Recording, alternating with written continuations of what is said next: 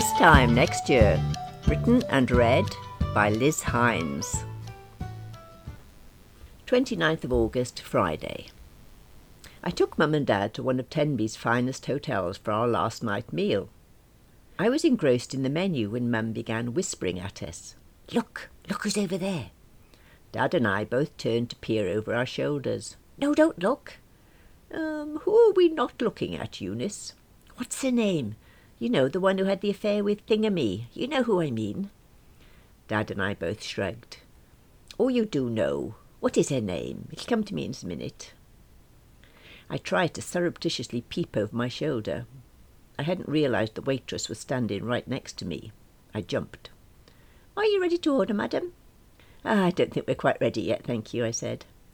Could you come here and explain something, please? Mum was making wide eyes and calling gestures with her head. When the waitress reached her side, Mum signalled her down to ear level. That lady over there, the one dining alone, she whispered.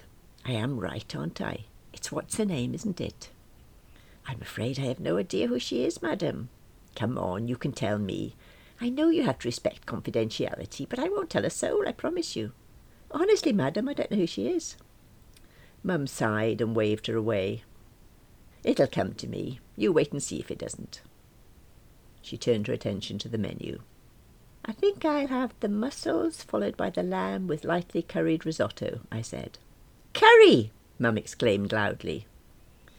We looked at her, as did everyone else in the restaurant, including the lady diner.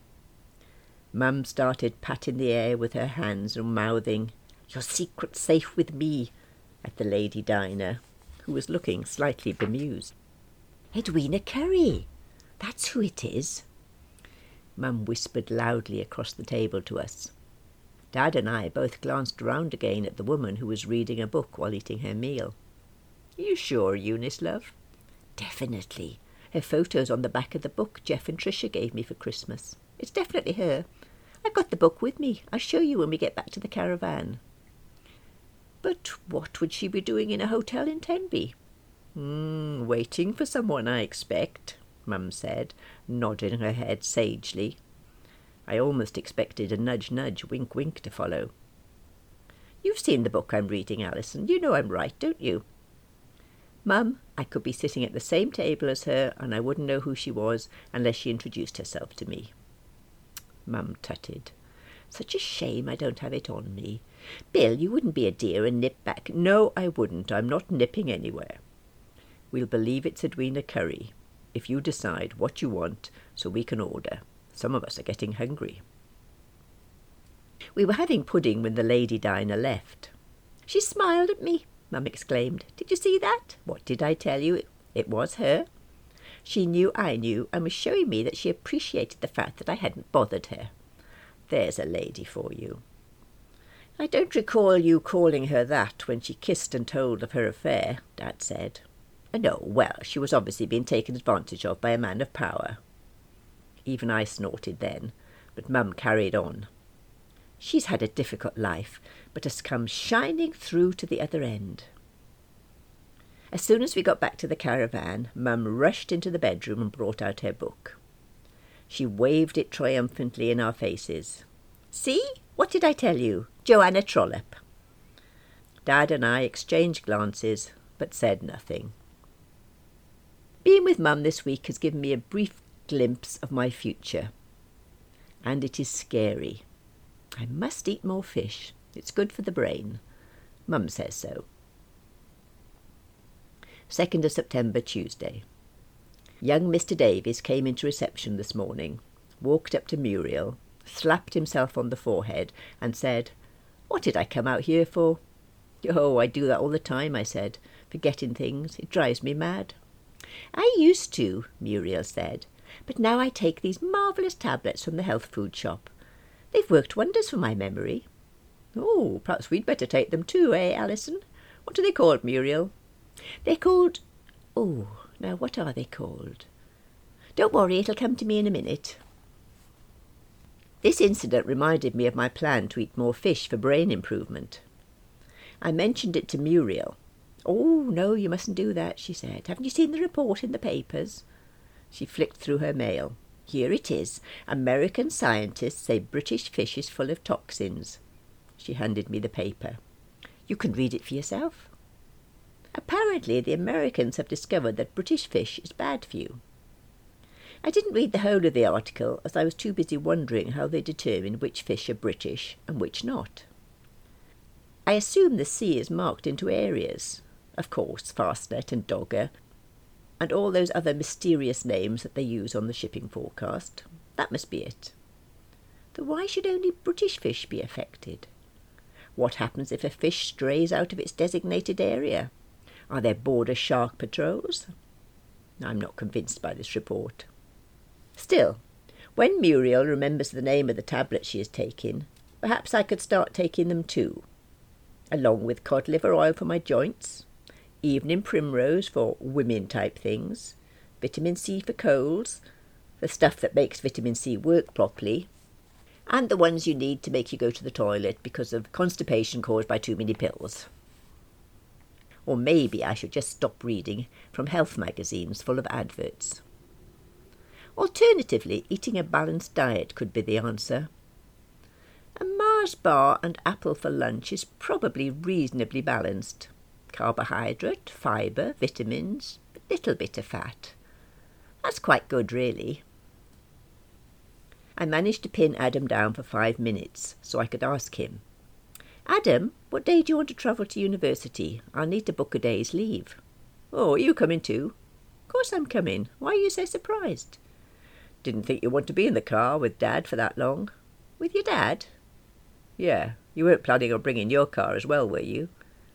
As well? Do you mean to tell me your dad's taking you? Yeah, didn't I tell you? We arranged it ages ago. Oh. You can come as well if you want. No, no, that's fine, as long as it's all arranged. Yeah. Uh, is Gina going too? Shouldn't think so. Why would she want to come? Just wondered.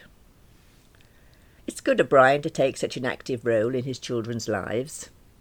But he's always been a good father. Being a cheating scumbag has not altered that, although it would have been nice to have been informed sooner of the plans.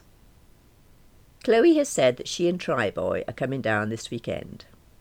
She wants to spend some quality time with her little brother before he leaves.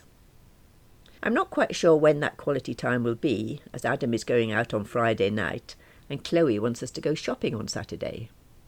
She wants my opinion of a coat she's thinking of buying. 5th of September.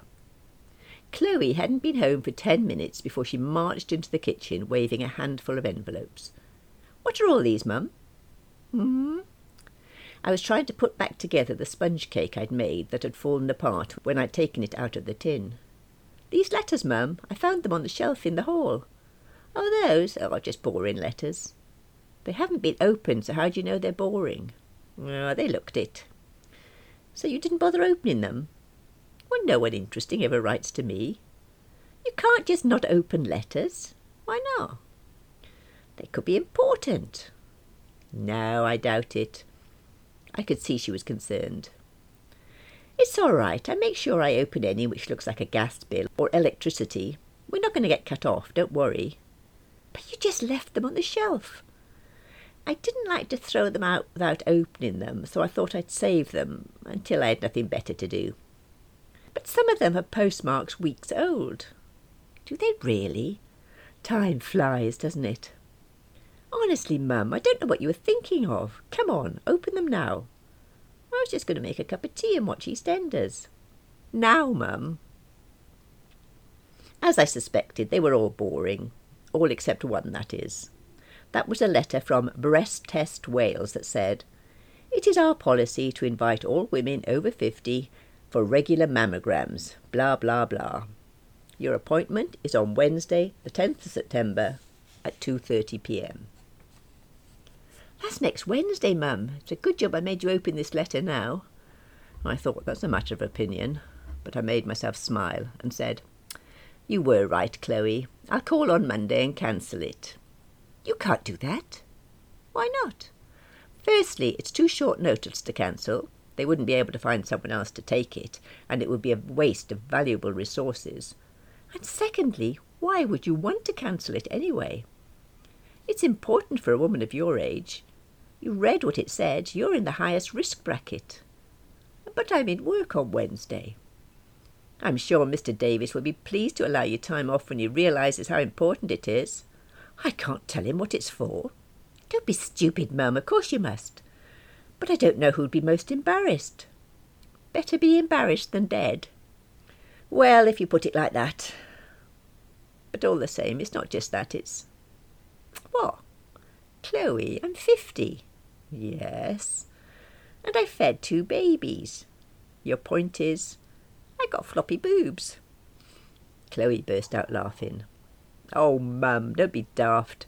The doctor will have seen much worse, I'm sure. I'm not convinced.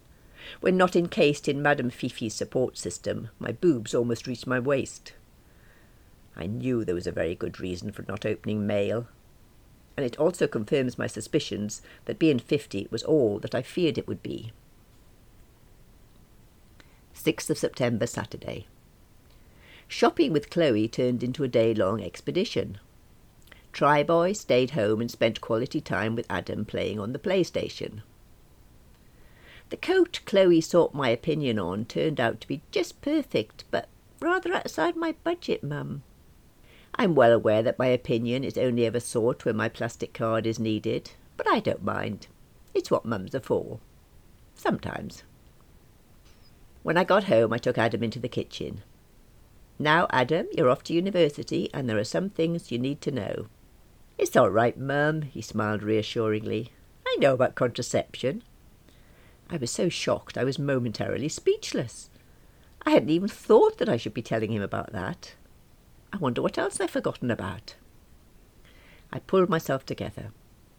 I wasn't thinking about contraception, actually. There are other things in life apart from sex, you know. There was chortling behind me. Chloe had followed us into the kitchen. I gave her a look. Life is about far more than that. There are some basic things you need to know, like I held up the shirt I was carrying. How to do your own washing. He laughed and started to walk away. No, Adam, I'm serious. You need to know this. I had to give your sister this very same talk before she left for uni too. So just listen for a few minutes, will you? He shrugged and gave an Oh, anything to keep Mum quiet nod. Right, the first thing to do is look at the label on each item of clothing. You see, like this one. I pointed it out to him. It tells you what temperature the item has to be washed at. Some like it warm and some prefer it cooler. So first you sort your clothes out depending on temperature. Then the next thing to do within each of these piles is to sort them out according to colour. Dark clothes have to be washed separately from light clothes. Chloe, what are you doing? She'd jumped down off the work surface she was sitting on and had taken the shirt from me. OK, Adam, listen to me. I'll tell you the reality about washing your clothes. First of all, you wait until people are starting to complain about the smell whenever you go near them. Then you gather up all your clothes, all of them, because they're all dirty, or you wouldn't be doing this, from wherever they are, down the side of the desk, under the bed, anywhere else you can think of, and put them all in a big black bag. Take the bag to the nearest laundrette, tip the clothes in the washing machine, add whatever powder they have there, close the lid, and press start. When that's finished, if you're feeling really rich, you can put them in the tumble dryer, but more likely you'll take them home and drape them over every available radiator. A good tip is to make sure no one else is doing their washing on the same day. Otherwise, you can end up with very crowded radiators and a sauna while you're watching telly. And that's washing clothes student style. She bowed. Adam clapped. I sighed. OK, I said. Well, what about ironing? Ironing? Chloe hugged me. Mum, you're priceless.